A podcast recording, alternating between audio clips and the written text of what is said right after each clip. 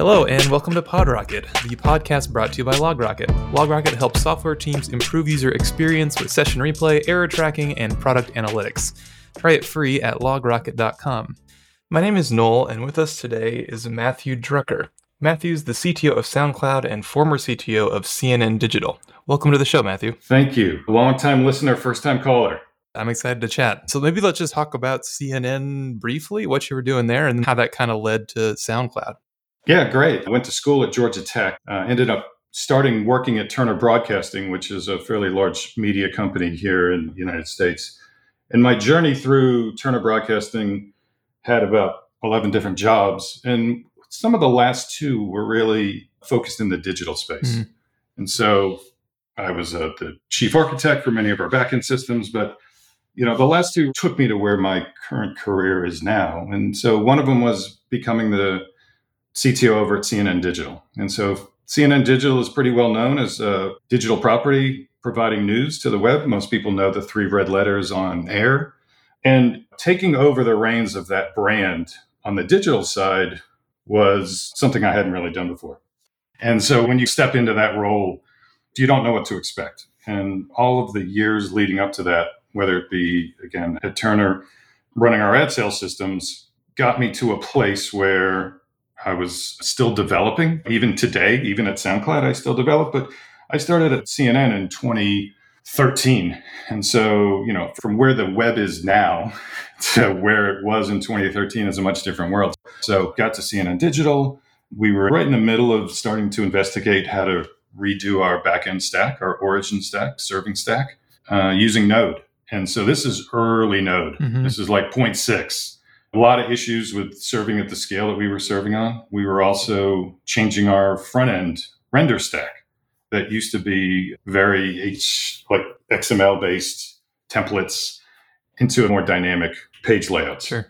So there was a lot there, but Node was key. Um, and this is really where the education started on how to start building sites and brands that scale worldwide at some of the numbers that we were talking about for CNN. But it was quite a journey to make sure we could get, you know, Node again back in the day to do its thing. We're kind of used to it now, but back then it was not a well, it wasn't a sure bet. Yeah, that is very like surprising to me. I'm sure most listeners that were like in the development space at the time, I bet if you'd asked them the over under on the back end that like CNN Digital was running, being Node, that would have been a pretty long bet for most of them. Were there other big players at the time at the scale that CNN Digital was at, like traffic wise, that you knew of that kind of served, I don't know, as something that, to give you some confidence, or was it a leap of faith? You know, the New York Times was always somebody we were taking a peek at. Financial Times over in London were folks that we were always looking at. One of the benefits that we have, and still had then and continue to have today, is our partners in the CDN space. So we were a huge fan of early Fastly. And so Fastly did a lot of things to help us feel more confident to bring that over under, to your point, into a place where I could sleep well at night knowing we made the right decision. Yeah. If you think about push in the way that news is delivered to consumers and fans, you know, you publish a story, which you have to be very quick because a lot of the metrics in the news business are who's first to page right, right. publish on a breaking news article. And if you think about CNN, there's a lot of value in the breaking news space. So we spent a lot of time making sure that our time to publish was really fast. And then we needed fast purge times to make sure worldwide cache purge times right. to make sure that it was distributed worldwide to the edge in a way that was breaking at the time. Some of those players, like I said, the Times or both Times, Financial Times and New York Times, were folks that we were always looking at and had a couple of chats with them through some of our partners it makes sense that you mentioned CDNs, and I feel like CDNs have always been important, especially at a huge scale. But at the time, it was probably less of a thing that everyone. I don't know. I feel like we're in this era now where a lot of that's taken for granted. Like people just pop Cloudflare up in front of their site and they're like, "It'll do its thing. It's fine. I don't need to worry about it." But at the time, I feel like that was not the norm at all. So it was a lot of your time like putting this together and managing this transition was a lot of that at the CDN layer, making sure that was humming. Yeah, so the CDN was definitely some of our conversations, like I said, with our partners there's this concept of things called surrogate keys. So if you change, say, an image, you want to purge that image everywhere on every page that it's rendered on. Mm-hmm. These are some of the concepts that you know you don't read the book. when you're out at a bar, you're trying to figure out how you would do this in real time. We spent a lot of time at a local bar called the Park Bar, even whiteboarding uh, how we would do this. Nice. Yes, at the time, our CDN partner, we were figuring out some of this stuff at scale as we went with this new render stack. There was also this other component of the CMS that was also being rewritten. Mm. So CMS is in content management system. So we were reimagining how our content management system went along. And so every piece of the stack in back again in the 2013 days was under investigation and much Jack Daniels was used to figure out how the site should work. Yeah. When you guys were like doing the CMS transformation, did you look at other stuff that was out there at the time, like off the shelf? Did you end up writing most of it in house? How did that look? Yeah. So we had our own in-house CMS that was the origin story on that was many years before. It was actually an Adobe Air app. Oh, wild. It was early cross-platform back in the day. Again, publishing to an internal Couch DB. So we were using Couch database. So Hmm. a lot of different tech, but we kept that in-house CMS for a while. Yeah. This was a couple years ago when we were building our CMS internally. Over the last few years, I think there's been some other efforts to change the CMS that we had been talking about. But Mm. yeah, to your question, no, we had our in-house CMS that was working really well for these fast publish moments that we had, as well as a very journalistic set of tools that we needed Mm. that weren't in the space of like marketing or Drupal or WordPress. When you think about a CMS, you think about those kind of tools. Those don't always lend itself well to news articles that have either carousels or images that are used across the site. And so there was a very specific reason why we had our internal CMS. And again, it was in the journalistic quality that we were going for. I feel like we've seen the rise of like less opinionated headless management systems in the past Yeah. five years. Maybe that's a bit generous. Yeah. So this CMS was headless. Like we were publishing JSON payloads that node stack rendered and composited together. So we, we were headless when headless wasn't cool. But yeah, so I mean, over the last couple of years, whether it's Contentful or Graph CMS or some other off the shelf CMSs, even Strapi, which is an open Mhm. source CMS, they've all started to democratize headless CMSs in a way that those of us that were around before remember what it was to kind of rethink those problems. I think it was an interesting evolution for them because yeah, it felt early like the Drupals and even like WordPress to some extent like had much more of a prescription, you know, kind of how they're trying to solve everything, make it as easy as could be. But then we hit this point where like developers weren't always reaching for them because they didn't always fit the domain that well, right? And I think that's what led to this Yeah. headless era. Is like devs care about how this data flows through the system, so we want to make it so people can use whatever they want. I think it's maybe a kind of a common story is these things came out and everyone had kind of built something like this pseudo unopinionated thing internally before. Yeah. And, you know, I mean, even some of the blogs that we were writing back in the day, they were either WordPress Premiere or we even had Drupal in house. You know, at one point, Turner Broadcasting, we probably had a bespoke number in 15 to 20 different types of CMSs. Hmm. Um, some of them were Drupal, WordPress, Joomla. Oh, yeah. You name one, you could throw a rock and hit one. Mhm. And there was definitely an effort in the mid 2015s to start reducing that footprint just because the overhead of managing these. And then through that, headless CMSs started being the the hammer at which you hit that kind of nail with. Right. What did like traffic patterns and stuff? How'd that stuff change? CNN is a strong video brand as well. Obviously, those three red letters are worldwide known. And so we had not only written articles that had text based content, but also rich photo galleries and then video, to your point. So a lot of live and streaming live video on the web is always a challenge. Mhm. And then also a lot of VOD clip. So you, we would take video program and, and we would have editors cut them up into video clips, and those would become assets as well. So we had our own video CMS that also composed a lot or consisted of a lot of metadata. So you could quickly find an article that Larry King may have covered Prince. Mm. He may have had Prince on in the 90s. And then when Prince passed away or any other celebrity that he may have interviewed, we quickly would go to those catalogs and get composition pages of video pages that had our video assets as well as legacy um, images and then articles. So the composition to those times you talked about Mhm. was really this evolution in, in making CMSs now be article, video, composition engines of a ton of multimedia types. And then sprinkle in, and at scale, live events, mm. whether there's any um, chaos events, whether it be a hurricane or a forest fire, right. we would cover it live. And those would also be routed events through our video player because we had our own custom video player that could have ads injected in it. This very multimedia rich site was born through those years I mentioned. Gotcha. Was that kind of setup of more video focused content? Like, was there unique challenges in like getting the pipeline all configured and smoothed out and working so like the editorial teams could work with stuff? Where was most of the challenge in serving the customer that was like the internal customer? A very similar challenge to the CMS that I spoke about is was our video CMS and the tooling around creating mm. snackable video links that were in the you know four or five minute. And so if you think about the brand where we have a ton of linear people that are serving the broadcast network are also now starting to contribute to our digital space. Mm. There was a lot of work in like figuring out how these assets got cut and edited and then encoded and transcoded into HLS mm. streams that were then put out on a CDN and then streamed at scale to our users. And that was another CDN. Like I mentioned, Fastly, huge partner for us. We also use Akamai. And so when you think about how video is, you, said I think you said it, you know, now it just kind of works. But again, back in the day when you're trying to do live video for 2 million folks, it's those are the numbers that the Super Bowl was covering. Our election coverage in 2016 were in those numbers too, um, and even in 2020, after I left, it surpassed what it was when I was there.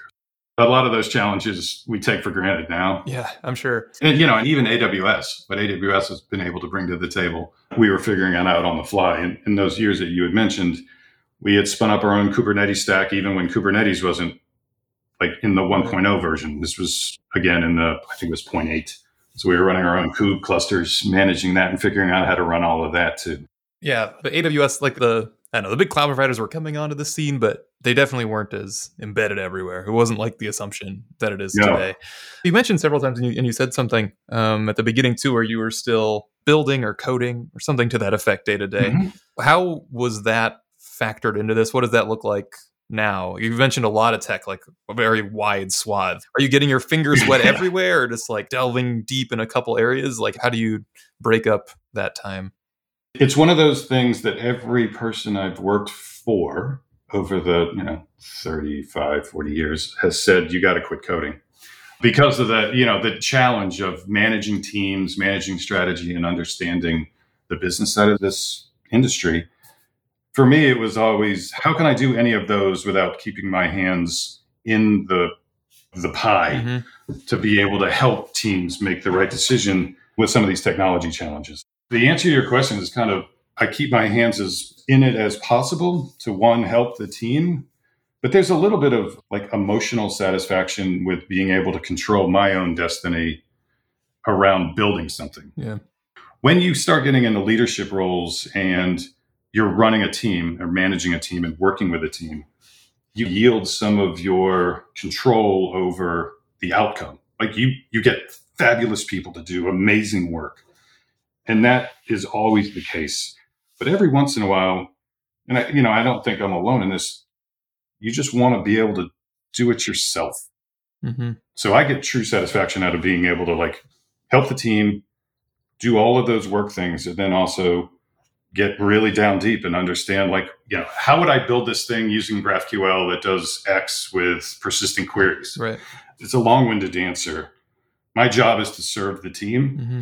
and then there's parts of it that for me is like almost like a hobby to make sure i can i can get it done right no totally i don't feel like that's an overly long-winded answer at all i feel like it's hard to to capture that feeling of like i need to have my boots on the ground still to like have that empathy yeah i mean you know even there and some of the team uh, will remember, they still give me a hard time for this, even though I don't work with them anymore. There was a holiday one of the years that we couldn't take a holiday because we had to launch our site. And it, what else to launch it other than like January 4th? so, perfect day to launch if you got everything in the row, but you know, it's always usually tight. And so we didn't take vacation that holiday. And I say we because we were all in the room together. I couldn't do it without being boots on the ground, not just saying I was there, but being in there. And nice. many of the team members will remember election night where we were testing GraphQL on election night uh. on the homepage. And uh, yeah, we were doing those kind of things because that was fun. and we had a good time doing it. Yeah. It does talk about like your traffic numbers on election night, like eclipsing Super Bowl eyes.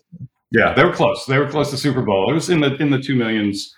Page views is usually a currency you hear a lot, which is how many pages get served. And at the end of the day, and this is where like the work that we're doing over in SoundCloud is much different and a really interesting change. But um, when you talk about page views, the CDN is really doing the work for right. anyone that's been in this space long enough to know that page views is not the currency you should really care about, other than if you have ad impressions. But because Fastly or Akamai or you know Cloudflare, they'll all do it. Even CloudFront, they'll do it for you. Mm-hmm. Video's a little bit different when you're doing ads, but yeah, some big numbers. We were throwing big numbers on the board. How did you prepare test for that kind of traffic? You know, making sure everything's working and the thing scales correctly when we go from 10 to 100 or 100 to 1,000 is easy. But how do you test like scaling from 1,000 to a million? You know, it's funny. And this is where, sure, you can run artillery scripts against your CDN endpoint. Mm-hmm. As long as Akamai is doing their job, yeah, you're going to go from a thousand to a million. It's doing yeah. this thing. What starts getting challenging is the quick ways that you needed to purge cache. So updates to the pages. So if you just had a static page, serving those numbers over time is, is a no-brainer. Like you put a long TTL on the page, you just let it get served. And again, as long as Akamai is doing its thing or your CDN partner is doing its thing, you're mm-hmm. sleeping well in it. But when you have fast churn on pages, you're purging cache at rates across your site that start giving you pause, that's where you have to start figuring out how do you load test that to your question. So it's twofold. We had long testing strategies and run ups to the election that pretty much played back what happened in the previous election. And we have systems that were able to like emulate those publishes over time we're throwing load at it via vendors that help us like simulate worldwide traffic. Mm-hmm. So there were long stretches, and you know, on the, some of the days leading up to an election, the weekends we would carve out half a weekend and play it back almost in real time. Oh, cool. So a lot of these systems grew up at brands, you know, and even like um, I can talk about March Madness because we just here in the United States we just got done with that, and yeah.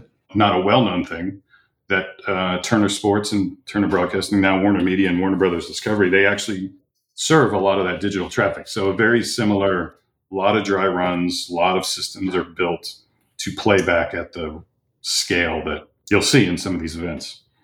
As a developer, makes me like nervous when I see these mediums that are going to have traffic patterns where it's like you're going to have 2000x traffic for like a day and then everything's going to go back down. It's just terrifying.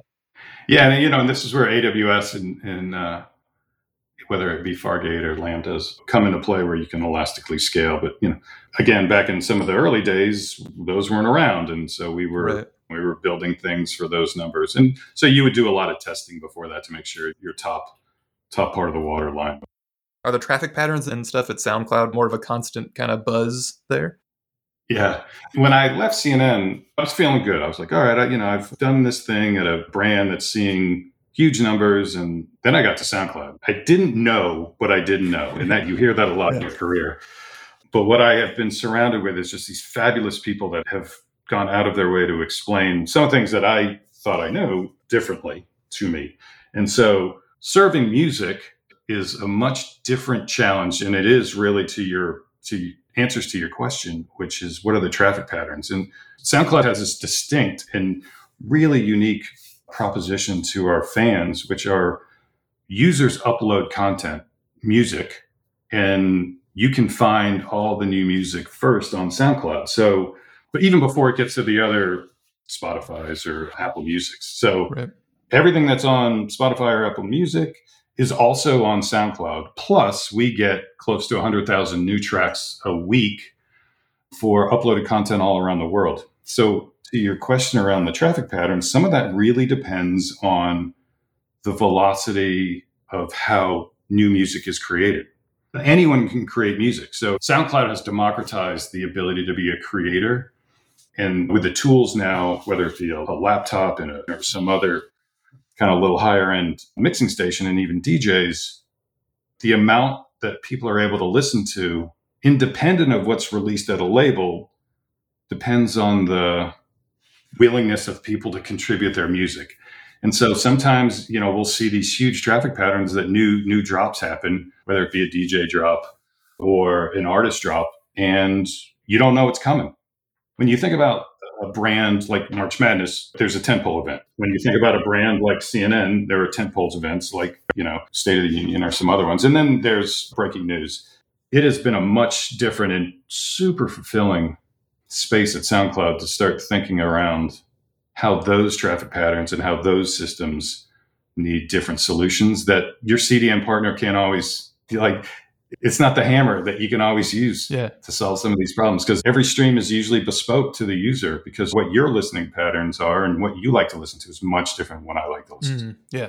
I don't know if you can disclose this kind of stuff, but I'm curious on like what the distribution is of like listener data in SoundCloud. Like what percentage of listens are the top 1% of SoundCloud artists? Is it pretty skewed that way or is it like flatter than one might expect it to be? Um, well, so again, it goes back to when those drops happen. And mm. so a lot of it is very temporal on who you like to listen to and the velocity that they drop music. But when your favorite artists or creators drop new music, you'll listen to it. But then throughout what I've coined this term, it's probably not the most accurate one, which is between those spaces of drops, then you listen to other label content or other other creators that are dropping and you may then find them to be interesting and then they rise to the top so you'll see a lot of like ebbs and flows but just like things that you start gravitating toward once you gravitate toward it then you want to like consume as much as you can and then you may like slow down a little bit and then something else will pop in there as you start getting recommendations and some of this new music then you'll find the next person you want to go like consume for a day mm-hmm. or a week it's it's such a hard question to answer because it's very emotional. Consumption of, of music becomes emotional even to like what's going on in your life or one's life. Like you can't you can never gauge those. And I think that's some of the best part of like how do you figure out how to do tech around that space? Yeah, for sure. You touched on it a little bit about how it feels kind of has more of this like network, social networking feel. And there's like a lot, like many, many, many to many instead of one or two to many. It's like, how does that influence your kind of technical decisions and, and the, the ways you guys have been delivering features? Right. SoundCloud has been around for a very long time, well known brand. Um, we have a team in Berlin. I get to go every two months and go visit them in Berlin. I'm like I said, I'm here in Atlanta. Nice. We have a team in LA, a team in London, and a team in New York. Mm. But most of the engineers are really in Berlin and LA. And but what we did is we acquired a company called Musiio, and this was before I got there that has a really strong talent in machine learning to understand genre, mood of music. Being able to like recommend music like what you've liked to listen to, but maybe even filter in a little bit diverging music just to see how far you'll go in those guardrails mm-hmm.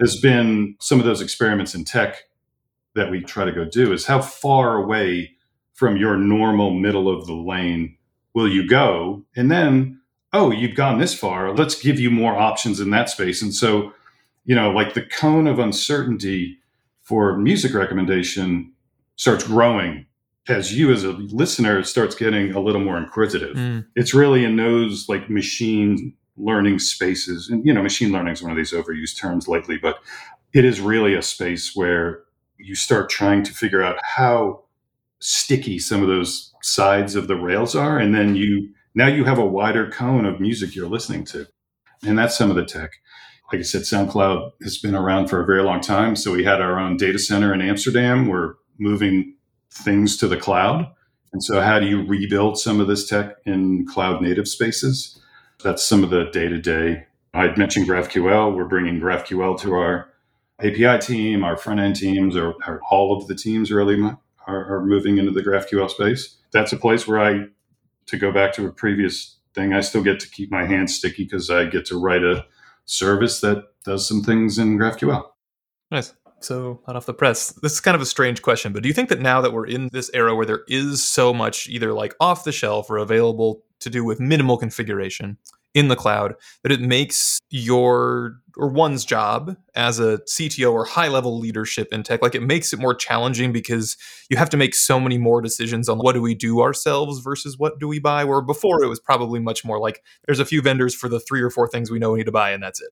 Yes. When some of these tools come up. I used to say it was like comparing gasoline. Like you could go to a gas station, Chevron, and you get the same gas you got at Shell. Yeah, yeah. For the international listeners, those are two domestic or U.S. based pumping stations. So there was a time where a lot of this stuff had been commoditized, and so you really couldn't make that much of a bad decision. Mm-hmm. Maybe lately, I think either with acquisitions and the cloud providers, the big three, AWS, GCP, and Azure, coming on strong and giving their solutions, it makes it really hard because when we have our own solution, you have to take into account how much it costs to run that both on the technology, like the engine, the compute network and disk that it takes to run it, and then the people that it takes to manage it. A lot of this stuff just becomes a cost benefit analysis to each of the vendors because if they're all doing the same thing, then it just becomes this negotiation that isn't it's not that's not always the best part of your job is trying to negotiate. Some of the stuff is a race to the bottom when it comes to the cost. Um, but there, you know, there are definitely differentiators in some of the tech that make them not that but it's not always the best part. Yeah. No, it's fun to build things, right? Like we always like, yeah. So, yeah it's kind of like uh, I'm a Dr. Jekyll and Mr. Hyde in some places where I'm like, I want to go build a thing. And then I'm like, oh, but the other side of me is don't, because then somebody's going to have to maintain it. Are you going to get called at night when the thing dies? So, yeah. Yeah. I think a lot of engineers that have been in, in the industry for some time, they have that understanding or like they have that pulse on, on knowing the potential pitfalls there. Yeah. What percentage of your kind of time as somebody in like technical leadership are you chewing on those buy, build, questions. Is that a pretty good hunk of your work anymore? It is. Like I said, I got to SoundCloud about a year ago. And if you recall, we had a lot of our own built systems. I spent a lot of time looking through our stack, trying to understand, like, okay, is it time to pivot? If it's time to pivot, what is that going to take? Mm-hmm. And so, you know, I'm here in Atlanta, so on the East Coast of the United States. Berlin is five hours ahead of us. So I usually get up uh, around five five thirty, work out, and then get on calls with folks in Berlin. Mm-hmm. And a good chunk of that time is with some of the engineering leaders trying to figure out what is our strategy, whether it be are we going to use RDS or Amazon's database service to serve some of our MySQL traffic, or are we going to use Mongo? And so I spent a lot of time going through the tech strategy because that informs the vendors that we're going to use or not. Mm-hmm it informs what we're going to build. Yeah. And so this is where like staying really close and being able to understand the tech helps how much time is spent. And then also trying to reduce our footprint is key footprint of self-owned and self-run things. Right. Just because that improves the ability to get new features out to our fans. Right. I mean, some of our largest competitor they have in the 10,000 employee space, and our engineering staff is measured in the 250 to 300. So a lot of those decisions are, are geared to how do we build things with quality, but uh, quickly. Yeah, that makes a lot of sense. I guess for listeners who like might want to get into technical leadership, CTO like positions eventually, is that what you recommend they, the skill they hone, or is there anything you would encourage them to focus on? Everyone's path is different. Like uh, you know, would I encourage somebody to stay scrappy in this, like to become a CTO? I never could have done a lot of the things I do now without great hmm. people, right? So, like, I've had amazing friends at work that I've learned a ton from, but my path was I started with management. And so I've been able to use a lot of the management things but even like, you know, in eighth grade, I remember we had one computer in our typing lab. And, you know, I'd stay after school and learn how to type like I coded a Zork game. Anyone remembers Zork? It was a text based. This was like 1981. This kind of started for me back in like eighth grade. And then the journey was management in college, always stayed close to computers, worked in the computer lab at school, as well as, like I said, working at Turner. And for me, developing and staying close to technologies was a passion that I couldn't get enough of. And so that was my path. Mm-hmm. The other big part of my journey that I've learned is humility, being humble and understanding and leading with empathy. I think is one of those other things that whether I learned it in school or learned it by not doing it and then people telling me I wasn't doing it. I think those are some of the real things that you have to have those skills to lead teams of people that they may not agree with you, but they're gonna they're gonna follow yeah. you. And I've been so lucky to be able to like be surrounded by people that schooled me on some of those skills. Nice. Is there anything that you're particularly excited about in the future? Either like again, super low level, like specific tech that you're into, or like higher level patterns and trends that you're seeing. You know, I've mentioned machine learning's overused term. Obviously, Chat GPT is on everyone's head. So, you know, well, what's what we are testing, and I, you know, again, I have this fabulous canvas at SoundCloud to be able to play with. Some tech is like generative art for mooded playlists or creators that want to use generative art mm-hmm. To generate album art. And so, like again, trying to figure out how some of this tech can enrich fans' lives. So, in some of the space, we're using some AI. Some, you know, whether uh, the blockchain is here to stay. You know, it went through its crypto winter in 21 and 22, but some things around blockchain and Web three, I think, is really interesting in the music space. If you think about how music is copyrighted and all the royalties that go into music, it's if anyone actually knew how that sausage was made about how royalties are paid out, it is not a pretty sight. And I have a great team of folks that I get to work with that have schooled me on it. But this is a place where I think blockchain technology can help understand the value of a listening experience and then like the composition of an asset and who gets royalties around it. Mm-hmm. On the chain is actually really, I think, something that we're very interested in. Nice. As our conversation has progressed, like there were things that we were doing in 2013 where now are commonplace, right? And it's not a it's not a hard thing. I think now when we look back in 10 years, we're going to be like, yeah, that's really easy to do. What are you talking about? But we'll remember the time when it was it wasn't as easy, and you didn't just look in a book and figure out how this stuff got done. Right, right. Yeah, I think that's a perfect note to end on. I think Matthew. Thank you so much for coming on and chatting with me, Matthew. It's, it's been a pleasure. I appreciate it.